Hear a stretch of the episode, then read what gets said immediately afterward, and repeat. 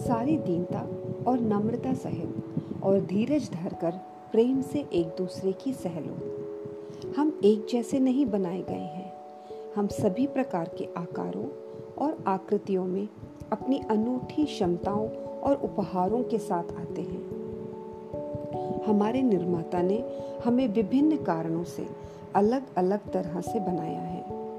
तो जो चीज़ आपको बहुत आसानी से स्वाभाविक रूप से मिल जाती है, परंतु दूसरों को उसके लिए बहुत प्रयास करना पड़ता है। मतभेदों को स्वीकार करने और दूसरों की सराहना करने में हम अगर सफल नहीं हैं तो आपस में तनाव और तर्कों को जन्म देती है।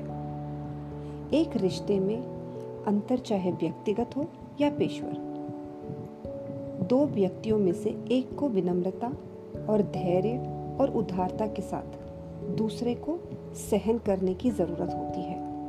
नम्रता में हमें दूसरों को खुद से बेहतर समझने की ज़रूरत है, क्योंकि हम मतभेदों पर नम्रता और धैर्य के साथ चर्चा करते हैं। यह परमेश्वर का प्रेम है, जो हमारे हृदयों में कार्य कर रहा है। जो हमें सच्ची विनम्रता नम्रता और धैर्य प्रदर्शित करने की क्षमता प्रदान करता है।